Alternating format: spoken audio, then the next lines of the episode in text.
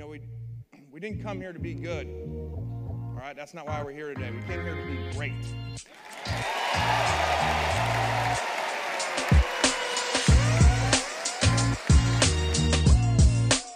Second and goal from the three.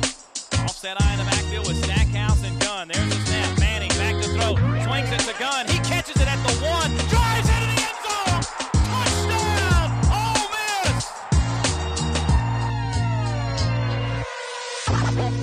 Oh, looking to throw. Goes to the end zone. Walton. He's got it. Forgets the field goal. The red ball. And the touchdown. The students are pouring onto the field. Ole Miss has knocked off number one Alabama. And Bo won't give the football to anybody. Play action. Corral. Oh, my goodness. Elijah Moore wide open. Lane Kiffin just threw his clipboard thirty yards in the air. Touchdown, Ole Miss. What a play. Here we go. Get your popcorn ready. Hello, and welcome in to another edition of The Grove Report Podcast, part of the Sports Illustrated Network. My name is John Macon Gillespie, and I'm your host. And as always, I'm joined by my co-hosts, Matt Galatson and John Garcia. Guys, how's it going? Pretty good. Exciting win for Ole Miss over the weekend. Uh, devastating loss for Texas. Um, so my, my weekend was was quite the the polar polar opposite. Uh, you know, it's one side of my. Uh, Or actually, well, like kind of two sides of, of my beat were both very disappointed. A and M had some very interesting thoughts about the uh, the Ole Miss loss. Texas fans are having a meltdown. Ole Miss fans are on cloud nine. Um, Arkansas won, so they're happy. Um, lot lot going on in college football this past weekend. It was sort of an underrated weekend, in my opinion. I agree. It was kind of my my sneaky statement Saturday. I thought a lot was kind of settled in terms of perception in the league. You know, I think Georgia had finally a little bit of an early test, responded well to, to maintain their status. Bama took care of business. And then, yeah, that, the whole rest of, of that tier is is what happened on, on Saturday. I, I think it's A and M and Ole Miss and Auburn. Um, so I think a lot of that is starting to get settled. So I thought a lot of important uh, moves were made Saturday, and yeah, Ole Miss fans should be extremely happy. I mean, this there there were a lot of, and we'll get into it, but there were a lot of times where you're like, "This is going to cost them. This is going to cost them," and you, it's like you kept saying that, and then it kind of didn't in the end, really because of the defense, which is something that you know we don't talk enough about. But yes, it it should be a very joyous week for Ole Miss fans because it felt like one of those games where you you did just enough to kind of keep the opponent in it for them to to kind of take advantage in the end. But of course, that didn't happen. So yeah, Lane, you, you saw you saw it on his face, uh, and I thought that was kind of a, a reflection uh, of where the Rebels are, not only in the S E C but nationally. This is a true top ten type of team.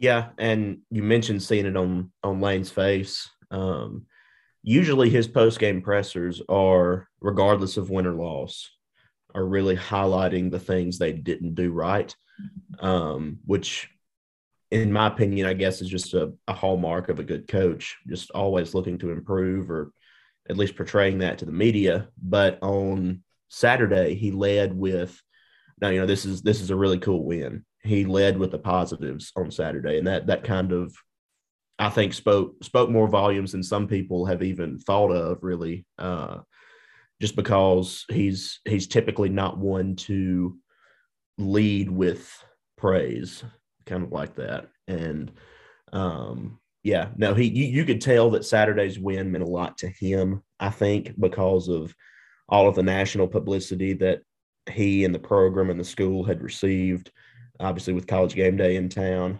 Um So, yeah, it was you, – you could definitely see it.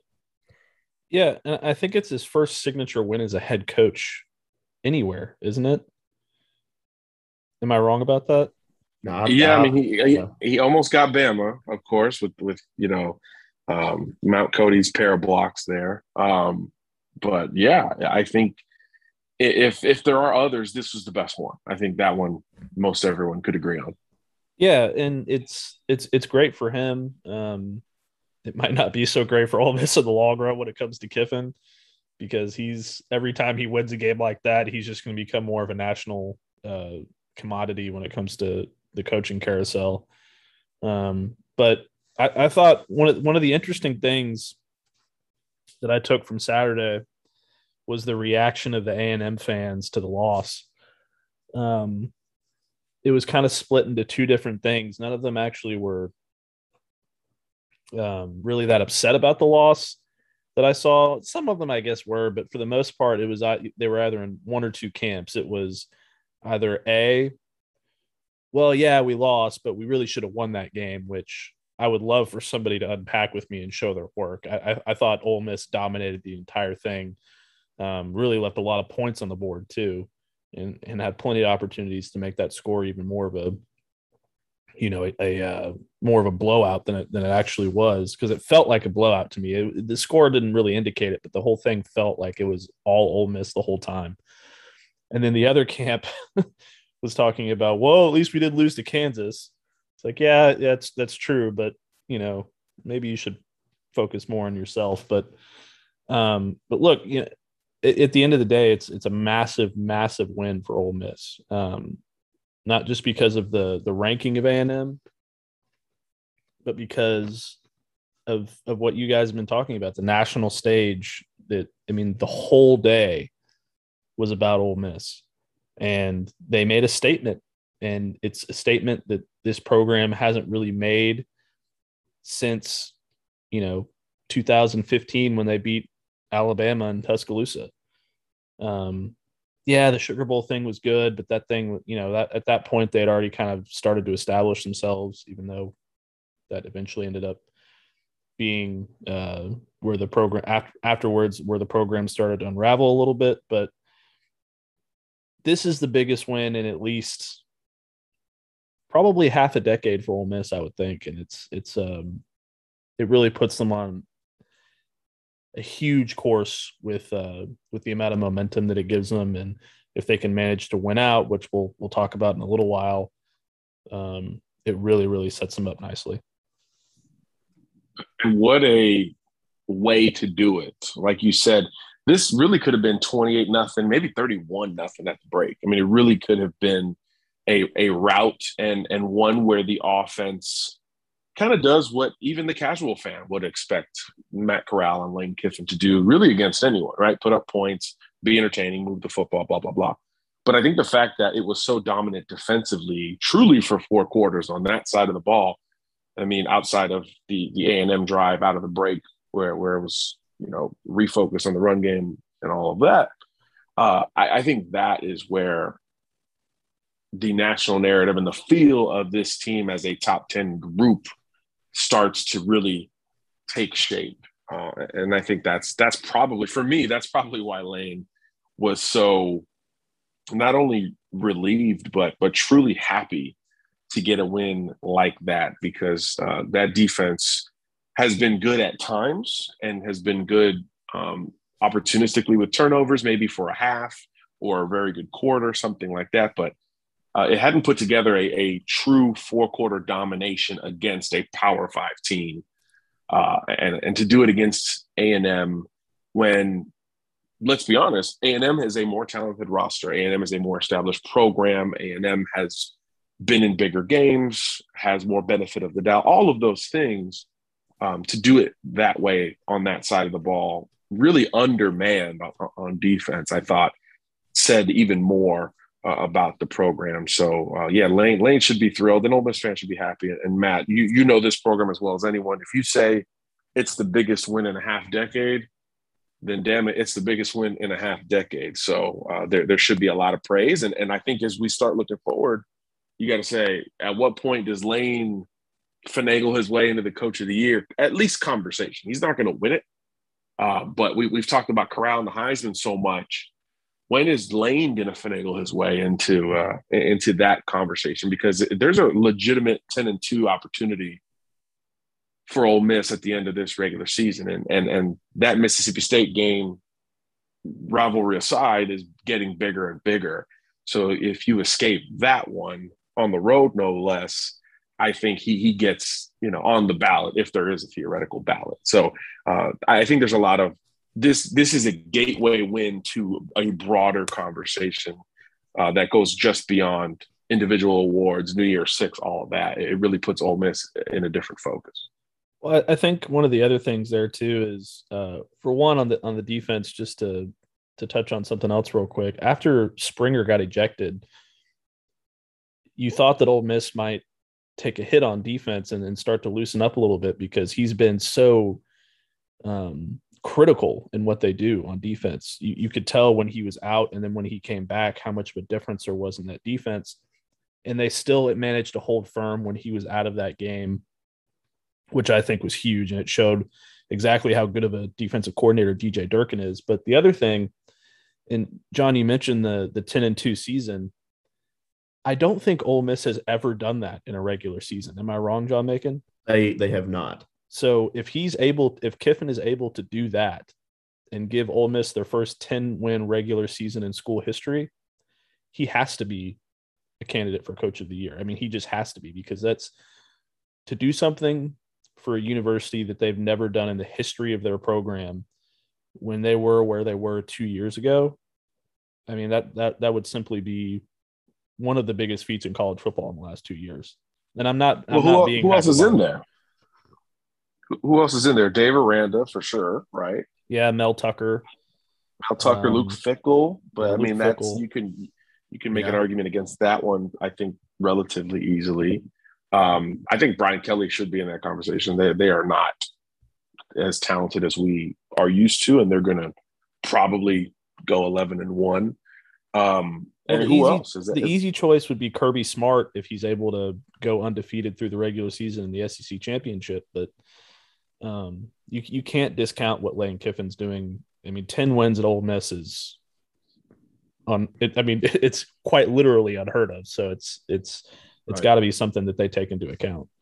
Well, and they not, they usually fight against the talent too, right? You know, Saban. Mm-hmm. I don't know how many Coach of the Year awards he has, but it's probably not a lot. So I think everybody at this point understands that Kirby's dealing with a loaded deck, but he obviously deserves a spot and maybe the lead spot on that ballot for, for my money, especially given people don't realize how injured Georgia's been. Obviously, the quarterback situation's been a mess, and he's actually navigated it very well, which is something that in the past he's been criticized for. So there's been clear growth with Kirby as, as a coach, but um, – I think for him, not only does he not get the benefit of the doubt because of the talent he has, but we all know what's looming next month for him. And, and they'll be favored against Alabama, and they probably should beat Alabama on paper. But until he does that individually, he's like not open and, and, and in contention for, for these things perceptually. At least that's how it feels. Like he has to get over that threshold to, to get to, to the next level of the video game.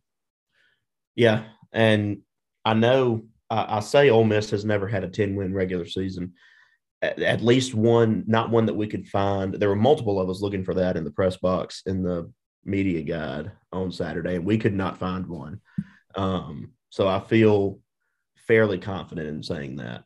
Um, but uh, there's there's something that, that y'all mentioned going back just a little ways um, about how big of a statement win this is. Do, and Matt may be more positioned to answer this uh, than than myself even. Um, do you think in years past Ole Miss wins a game where it feels like they missed so many opportunities there to widen the margin? Like, do you think that the game that we saw on Saturday is a winnable game for Ole Miss in years past? Does that make sense how I phrased that? Yeah, yeah, I, I get what you're saying, and and no, I don't think so. Um, and not only is is this game a great example of what you're talking about, and the way Kiffin has sort of changed the mentality of the program, but I think there's multiple wins on this schedule that you could say that as well. Tennessee's another one, um, just off the top of my head, and Arkansas. Arkansas is another one. Those are all games that Ole Miss loses under any head coach in the, since probably um, since o, since Coach O arrived on, on Ole Miss's campus. This is the first time I could probably say that they win this kind of game, and they've already done it multiple times this season. Yeah, and that's that's kind of what made me hesitant to pick against Ole Miss. Of course, I wound up picking Ole Miss to win, but that's something that made me hesitant to pick against them is that this season they have just seemed to win those type of games, the type of game that I thought it was going to be anyway. Um, and I thought with the momentum of College Game Day and, you know, A and M not having a true road game outside of Missouri leading up to this, um, that's that's kind of what tipped me over the edge to say, okay, actually, I think Ole Miss is going to win this. I went back and forth multiple times throughout the week. Um, but that's kind of where I landed. And I I do think that the energy carried over from game day, just with the fan base and everything. Um, it, it was palpable on Saturday. Obviously, y'all weren't there in person, but in person, it was a palpable difference in energy that that, that hasn't been seen in Oxford for a while before this year. Yeah, I, I so my best friend was at the game, and um, you know, he's he's like me. He's you know, we we were freshmen at Ole Miss together. He um, he's probably the only other person I know that's watched every single Ole Miss football game since the time we stepped foot on Ole Miss's campus in two thousand five. And we've been to a lot of games together, and he said that that's by far the best atmosphere he's ever seen at Vaught-Hemingway Stadium, and I think that says a lot. Um, because there's been a lot, a lot of big games at Vaught-Hemingway. That two thousand fourteen Alabama was one of the, you know, probably to this point that was probably the, you know, the biggest, wildest crowd that that we had ever seen, but this one was different. I'm sure it helped it was a night game, but, you know, the fact that Lane Kiffin is bringing this kind of stuff out of the Ole Miss fan base so quickly, I think is another thing that that really um, sets him apart from a lot of other Ole Miss coaches because, look, it, it it it was really hard to get people excited about Ole Miss football again, even last year. Um, they were up and down. People were getting a little bit more excited, but now it's at another level. And I think that's critical for the program's future. Yeah. yeah, this thing is this thing's rolling. This thing's rolling. There's no doubt uh, about that. And uh, yeah, just uh, I just wanted to kind of call out a few a few plays that really uh, I thought um, stemmed the tide. There were there were some misfires on A and M's part in terms of, you know, Zach Calzada m- missing a target or, or a read that I, I think Ole Miss benefited from. But look, every game's got got some of that. Heck, Corral missed missed a few on his own right. But I thought a couple guys on defense really, really made a lot of plays. I mean, every time there was a second or third and long, um, it, it felt like Dean Leonard made a play at the catch point. And that's not something we really have said consistently this year. So I, I thought he deserved a lot of praise because we, we focus on third downs and fourth downs, kind of those easy to see uh, plays that move the needle, right? Oh, fourth down conversion's not here. They sucked on third down, et cetera.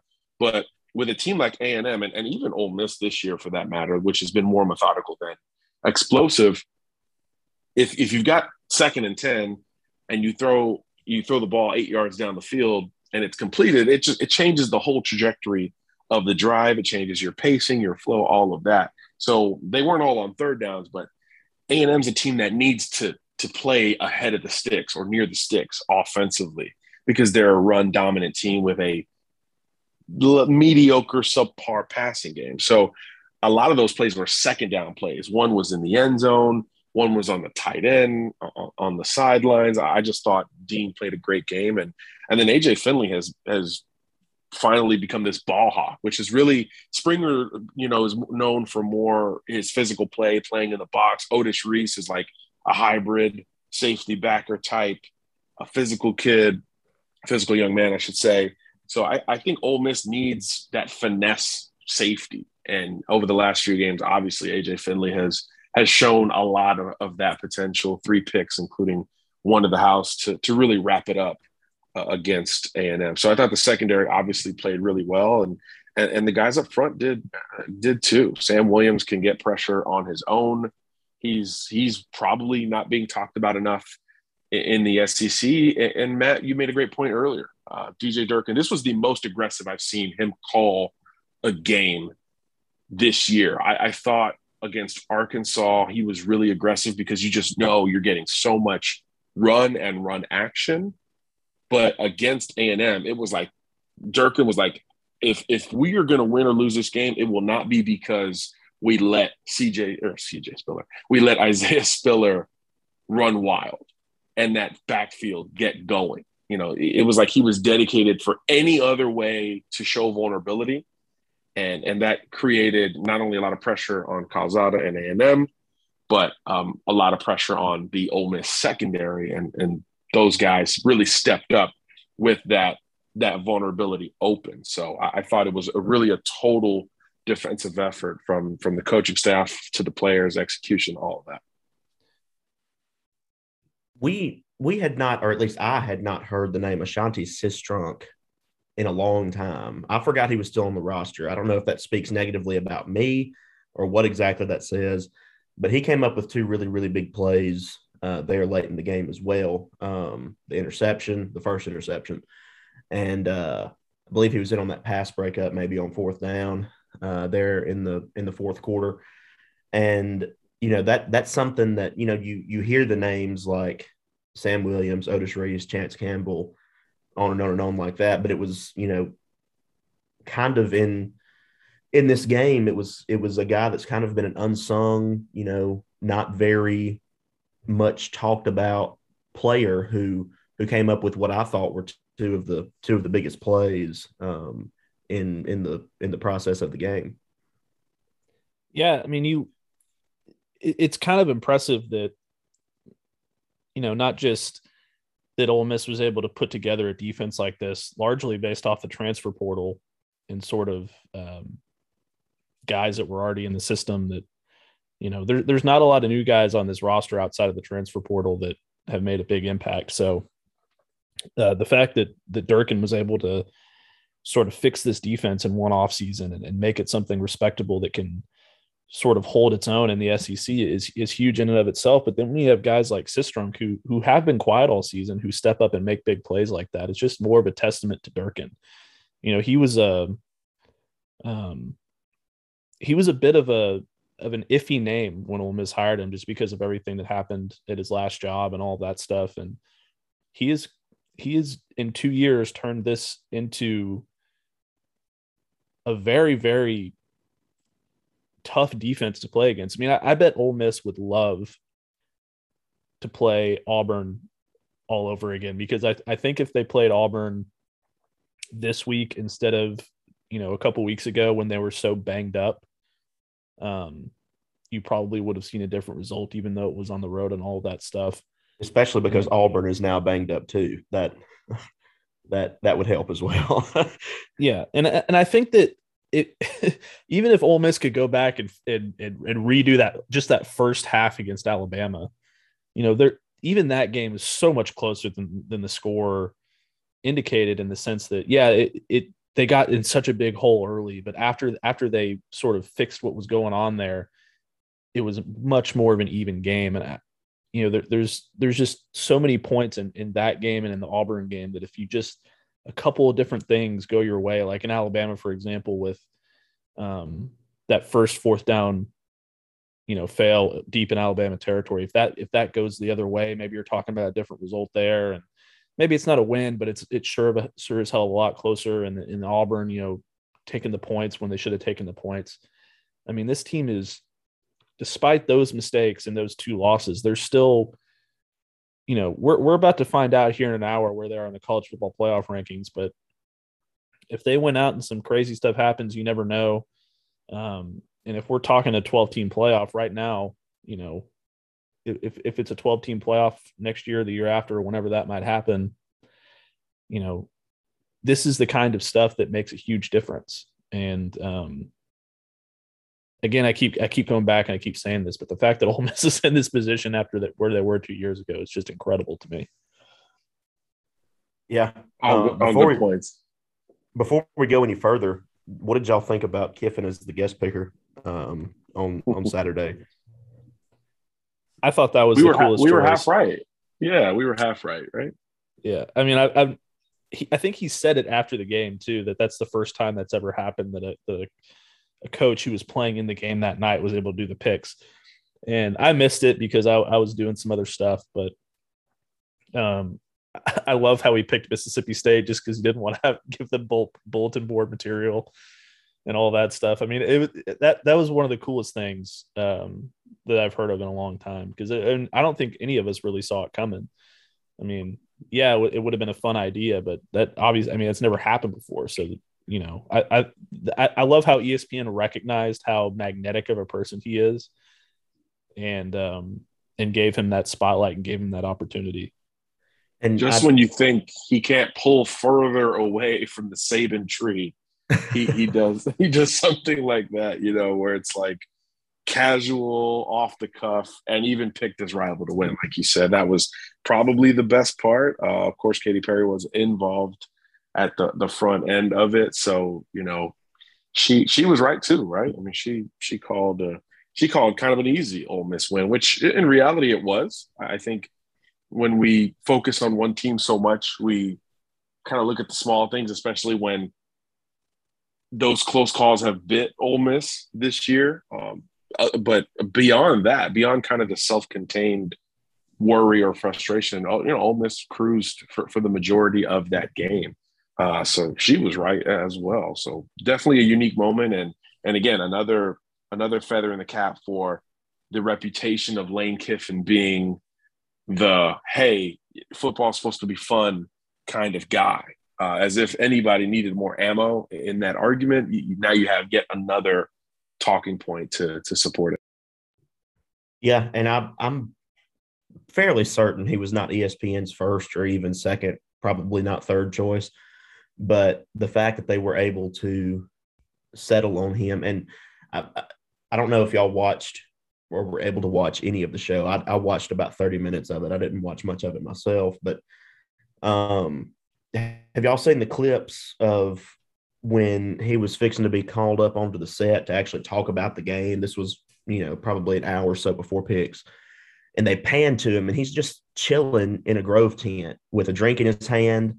And he kind of looks at the camera and raises his glass, and then he gets up and walks onto the set. Like, to me, that's that's the kind of thing that makes him seem like the perfect fit in Oxford. Just as, you know, if if a coach's personality is to match a school's personality or a school's perceived personality, I think Kiffin Kiffin hits the nail on the head there as far as as far as things are concerned with Ole Miss. No, yeah, I mean, I totally agree. Um, it's it's one of the more unique. It's probably the most unique fit in college football outside of what Ed Orgeron was for L S U originally. You know, being the Deep South Louisiana guy going to the Louisiana school and, and all you that. You one stuff. Time called him a literal raging Cajun. No, he is. He, he is. Yeah. um, Incredible. And, uh, you know, I, I think Kiffin is – and that's what's so um, so scary about him being so successful at Ole Miss is I don't know that he would be this good of a fit anywhere else.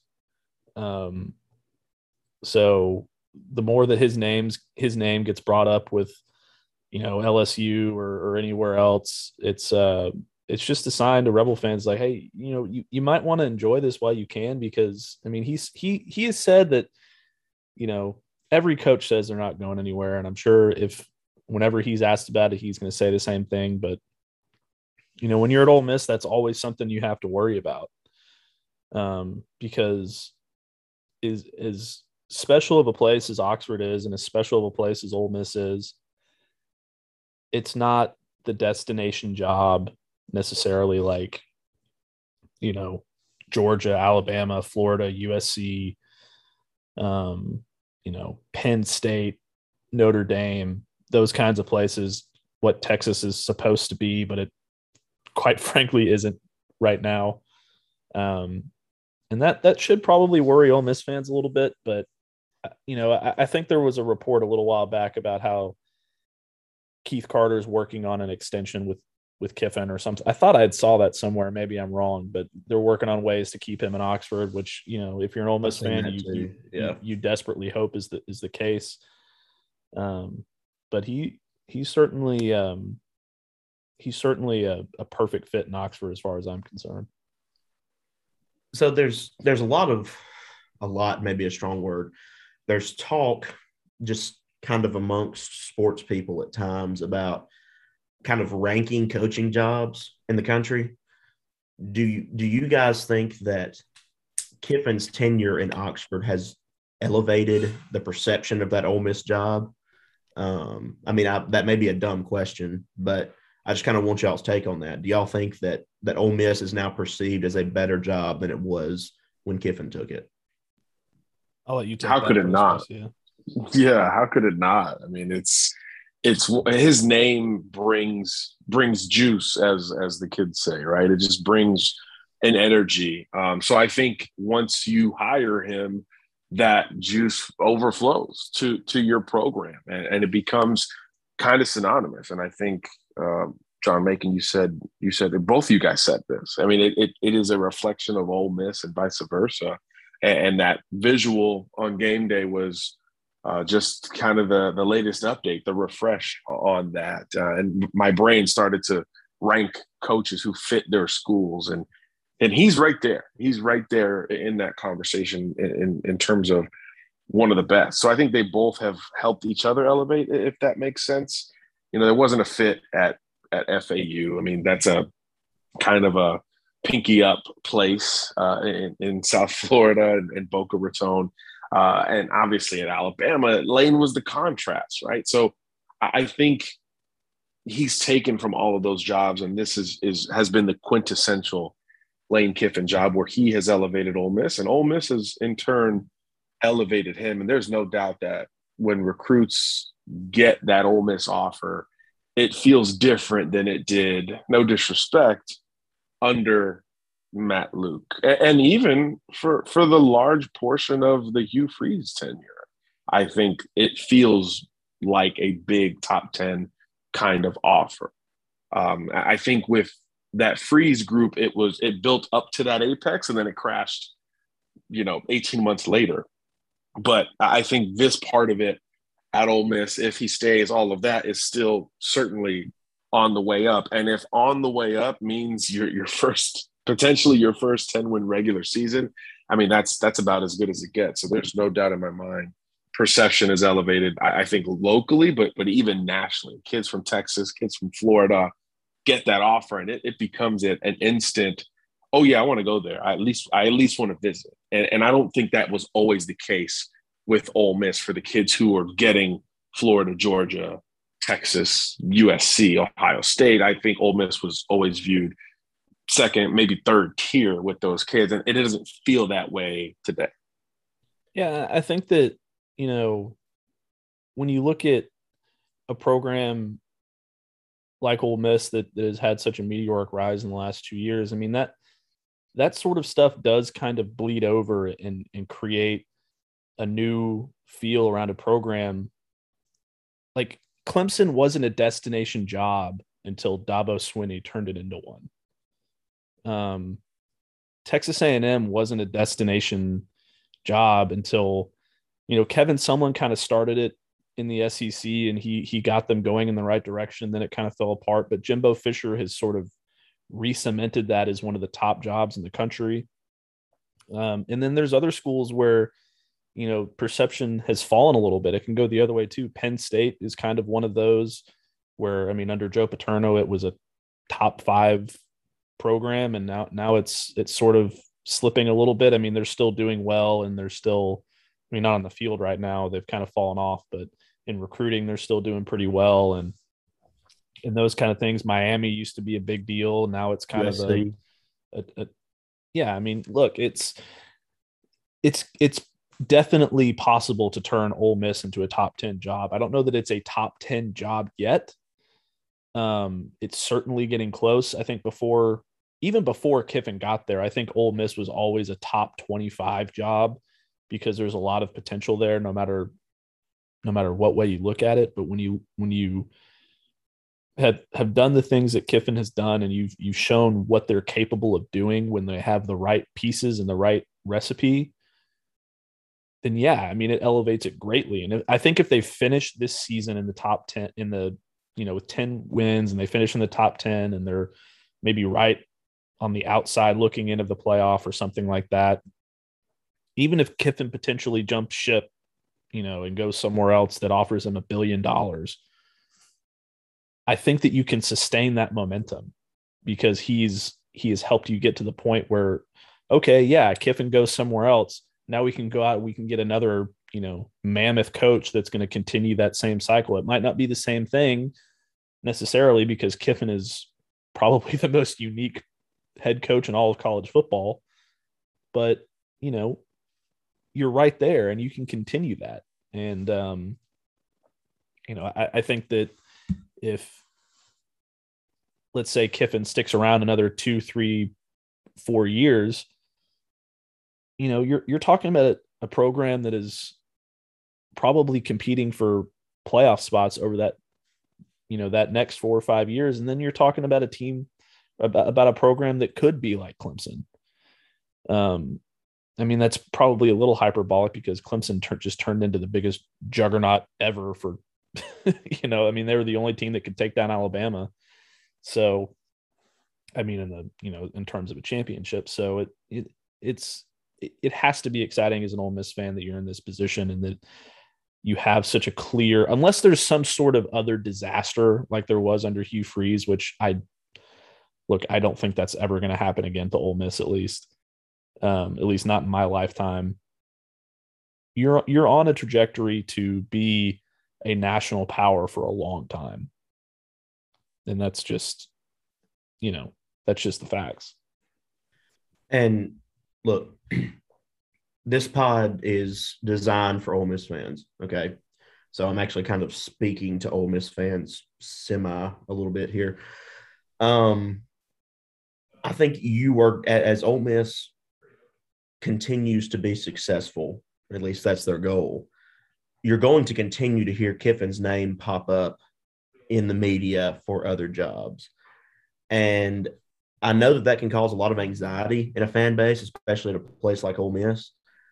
Um, but I would argue that's something to kind of be embraced a little bit because that shows that, kind of like Matt was saying, you know, you're on, you're on the right trajectory. If people want your coach, if people want to poach your coach, I didn't intend to rhyme there, but I did, um, then that means you're doing something right. And that means you're going to be winning at a high level if major programs, even, you know, more so than Ole Miss, want your head coach. And, you know, I, I, I do think that even, even in the Matt Luke era, Ole Miss, yes, was the top twenty-five job because you're in the S E C West, and that in, in and of itself accounts for a lot, I think, just because of competition and resources, recruiting, all those kind of things. Um, but I definitely think that the the trajectory of the job is on the rise. And I think inevitably as Kiffin's name comes up for these other jobs, that should be a sign to Ole Miss fans that, hey, this program's on the right track, regardless of whether he stays or leaves or whatever. And, and two, Keith Carter has shown the ability to go out and hire a strong coach, one that he believes will fit the school, will fit the program, and has a good plan for the program. And, you know, there's reason to believe that he would do that again if if the if, if it became necessary. All eyes on Keith there for sure. And that's kind of the natural segue, right? Like what what are the options and what are the realistic destinations where Lane would consider? Because look, I mean, it's it's a business at the end of the day. Um, I think the the points that really all of us have made here reemphasize why he is worth the perceptional gamble. I don't know if that's the right phrase there, but look, I mean, six Power Five jobs are open today. Uh, and the sixth came open this morning before I woke up in Virginia Tech. And these are only going to continue, right? All eyes are on Florida. All eyes are on Miami. There's still a lot of eyes on, on other places um, like Duke. And, and it really goes on and on, Georgia Tech, Cal. But it's it's not even about just the big jobs. How does the movement affect Lane and his staff with those second tier jobs as well? But in terms of Lane, I mean, the Sunshine State is is one that he definitely enjoys. Um, obviously, he was there at F A U. He he is often seen there whenever he does have some downtime. So the odds of both of two of the three power jobs in Florida opening up, maybe at the same exact time, I, I think are going to really push the Lane Kiffin rumors to to an apex. Uh, and I think L S U can still do that as well, because obviously Jimbo Fisher shut it down about as well as we've seen in the modern era uh, on Monday with, with his comments and how he'd be an idiot, which, you know, every sports writer in America has screenshotted and all that for, for when that day comes. Um, but, you know, L S U's swinging for the fences. So it means they're going after targets who are entrenched and happy at their current gigs. Jimbo Fisher, Lincoln Riley, James Franklin, Mel Tucker, guys who have built and started to sustain at their schools. So if you swing at big targets and start to miss, like L S U is theoretically doing, you're going to fall to that next tier. And that's where I think Lane Kiffin will will pop up again, at least in the conversation. We all know Orgeron tried to hire him as the O C a couple of years back. So I think there's a lot of high-profile jobs that are going to to spout Kiffin's name, and it's going to be good for the program on the front end, and, and we'll see T B D on the back end. But it, it's going to be fascinating, and, and with every big win, uh, it's going to pop up. So if, if we get past Thanksgiving and Ole Miss has ten wins, uh, it, it's going to reach a breaking point, because that's right around the time where coaches get fired for good on a normal schedule. Of course, we've been accelerated this year. And then that following Monday is, is kind of like chaos. Okay, hot boards are going crazy and who's going where all starts to get sorted out. So uh, I think all of this makes sense, right? Lane elevating the program, appreciating him while he's here, all the flowers, um, but also being realists and recognizing that this thing ain't going away anytime soon. So strap in. Yeah, and, you know, As, as far as jobs like Virginia Tech and and Washington and Washington State and sort of the the other Power Five jobs that are going to be open or that are already open, Duke's another one. Ole Miss also has to be concerned about those, because there's absolutely no reason to believe that all of those programs won't look extremely hard at Jeff Lebby. Um, he is just as critical to Ole Miss's success as Lane Kiffin is on the field. Um, he might not have the, you know, boisterous, magnetic personality that that Kiffin does in front of a camera and all that stuff, but he's probably, if not the top assistant in America right now, he's in the top two or three. So, you know, and, and, and Ole Miss probably dodged a little bit of a bullet when Texas Tech went ahead and hired that guy from Baylor, whose name escapes me right now, because Lebby would have been in heavy, heavy consideration for that job too. He probably was in heavy consideration for that job. Joey McGuire. Yeah, McGuire. Um, so, you know, Ole Miss has to be careful there too. If, if Kiffin does somehow get lured away by a Florida or a Miami or, you know, another one of these jobs that opens up, I mean, who knows what else is going to open up, but they better move to to potentially lock down Lebby for themselves, because he he would be in a unique position to keep this thing going at the same rate as far as offense and, and you know, recruiting. I mean, he's a hell of a recruiter, so um, quarter especially quarterbacks love his offense. Um, so it. That that's another thing that Ole Miss has to keep in mind here as they go forward and into the last few weeks and all this coaching carousel stuff goes, starts to go crazy. I feel pretty confident in saying that Jeff Lebby has a strong and successful future as a collegiate head coach, I would say in the near future. Um, that's – I don't have sourcing on that. That's just kind of what my eyes tell me. Um, Uh, I think that he sooner rather than later will probably be starting his head coaching career. Um, that's just how I feel.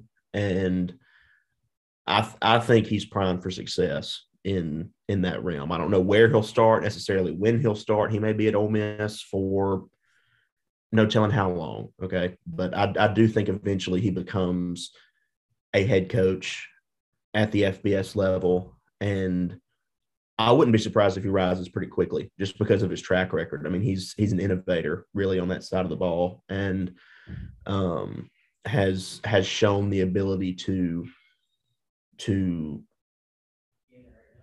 revolutionize offenses, so to speak. Um, and and I just I just think that's appealing in this day and age of college football, um, in in the head coaching role as well. It's a good point with the F B S instead of, you know, I, I was focusing on Power Five, but yes, when you go F B S, there's going to be a lot of trickle down, right? And, and the schools that make runs with great coaches who then become Power Five candidates, it's usually on offense, right? I think with the exception of Cincinnati and Luke Fickell, all the the flashy G fives, whether it's Frost at U C F, Heupel at U C F, Chatwell at Coastal Carolina, all the App State coaches that have graduated into Power Five jobs, Billy Napier, uh, uh, most of these guys were, were offensive guys for the most part. So I think once, if any of those guys, and Napier's probably among that group right now, probably the, the hottest F B S coach outside the Power Five with a chance to, to jump up, you know, then Jeff Lebby becomes an even more no-brainer swing for the fences candidate for, for those schools, especially if a Sonny Dykes moves on from S M U, you know, some of these Texas schools get involved, uh, then, then it becomes a really big storyline to follow with the roots that Lebby has in Texas and West Texas in particular. So it's, it's going to be a true snowball effect in both directions because it's not just about those, those big name jobs. So it feels like every job can affect Ole Miss's coaching staff in some capacity. And then for me, the lower tier group of fives um, that are out out there, d- does D J Durkin start to get another look? I mean, this is a guy with head coaching experience. And yes, he obviously had a lot of baggage and deservedly so around his name at one point.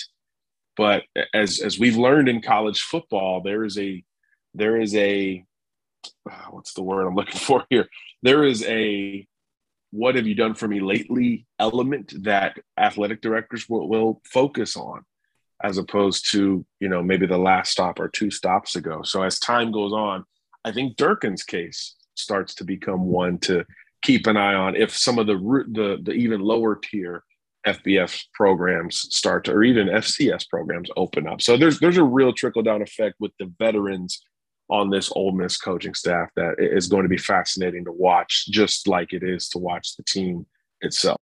Well, I, I think if your name is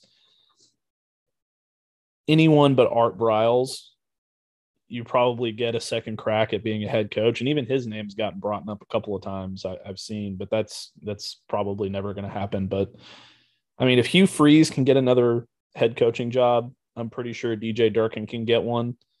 Um, And hell, Hugh Freeze might be a candidate at some Power Five schools coming up. And if he can get back to that level, there's no reason to believe that D J Durkin can't get another, um, at least a G five or a, or, a, or a Power Five, you know, lower tier Power Five head coaching job out of what he's done with his defense since he's come on. So um, really, I mean, and, and there's all the way down the line on this Ole Miss staff too. There's, there's so many impressive people and, you know, who could potentially take another step out of what they've done at Ole Miss. I mean, Randall Joyner, I love Randall Joyner. I think he's he's an amazing coach. He's an amazing person. Um, I spent some time around him when he was at S M U, and he's just he's one of the coolest people you've ever met. And he's he's a he's a dynamite recruiter, and, and he's he's another guy that eventually he's going to be a defensive coordinator somewhere. You know, he's. He's that magnetic of a personality, and and he's he's a really, really good coach. He's he's young and he's up and coming, and players identify with him. And that's that's another guy. I mean, all the way down the line, Ole, Ole Miss's staff is very, very good. They've done a great job of putting it together. The challenge for them over the next couple of months here is going to be trying their best to keep as much of it together as they can, because I, I would venture to guess that this thing is not going to stay completely intact one way or the other going into next season. Yeah, I, I feel the same way too. Um, not to not to pivot super hard, but uh, are any of you guys going to pick Vanderbilt for the upset this week? Nope. I, I don't think so. I don't either. No. I, I think that it's it's sort of a a Liberty situation for Ole Miss. Get healthy. In the, in the sense that, like, yeah, like, you know, get in, get out, get on with it. And um, I, I don't care if if I'm Ole Miss, I don't care if the score is, you know, ten to nothing. If, if I if I can play Luke Altmaier for a half, I do it. Yeah. it. You know, it's it's that kind of deal for me. Yeah, no, I, I agree. Um, I I don't think that. I mean, the line is like ungodly high, in my opinion, just because I'm not sure that Ole Miss is really going to play at its full strength. It's it's starters, for lack of a better term, um, for a full sixty minutes. So, yeah, I, I would not be surprised if Vanderbilt covers the spread, but mostly out of indifference from Ole Miss. Wait, if if Vandy played Liberty, neutral field, I mean, who's to be sure Liberty wouldn't be a touchdown favorite in that game? Yeah, I was oh, I was going to say that Liberty would win, but yes. Yeah, Liberty, I think, would win that game. Vanderbilt is very bad. they very. Are very uh, bad. Yeah. yeah, and it's all those things you said about the S E C grandfathering in perception are really what's against Vanderbilt. They're, they're surely on the island in the S E C um, where they benefit from that to no degree. um, but, yeah, look, I, I think – This, it, look, it's a rebuild, Clark Lee, all that stuff. Um, backup quarterback, I think the starter went down last week. So, yeah, it's it's going to be bad. Uh, but the timing is good uh, for, for Ole Miss, right? The, the bye was early on, and there was obviously a, a midseason, you know, wave of injuries that is still not totally sorted out for, for the Rebels. So I, I do think that Vandy comes at a good time. Obviously, it's an S E C opponent. They won't underestimate all that stuff. But look, we're not playing those games, so we get to dictate where where we spend time, especially on this this here podcast. So yes, I don't think anybody in the world is going to pick against Ole Miss this weekend. To be fair, and I know they're not the same program, and they're on two totally different trajectories and all that stuff. And I get it. Trust me, I get it. But I don't think anybody picked Texas to lose to Kansas either. So crazier mm-hmm. things have happened. I just. I just can't see it. I, I I think that every single thing in that game could go wrong for Ole Miss. They could turn the ball over four times in the first half. I still think they win by at least two touchdowns in the worst case scenario. So, you know, take yeah. that for what it's worth. Yeah. I, when you first started that statement, I was fixing to give everybody your Twitter handle so they would jump in your mentions instead of mine. Um Because it sounded like you were going to say, oh, well, you know, crazier things have happened. Let's, you know, Vanderbilt could win. And I was like, okay, God, here we go. Um, but uh, anyway, I feel like that's a good note to close on. Um, that's going to do it for this episode of the Grove Report podcast. Make sure to like, rate, and subscribe on all of your favorite platforms. And make sure to check out the grove report dot com for all the latest news and analysis about your Ole Miss Rebels. Thanks for listening, and we'll see you next time.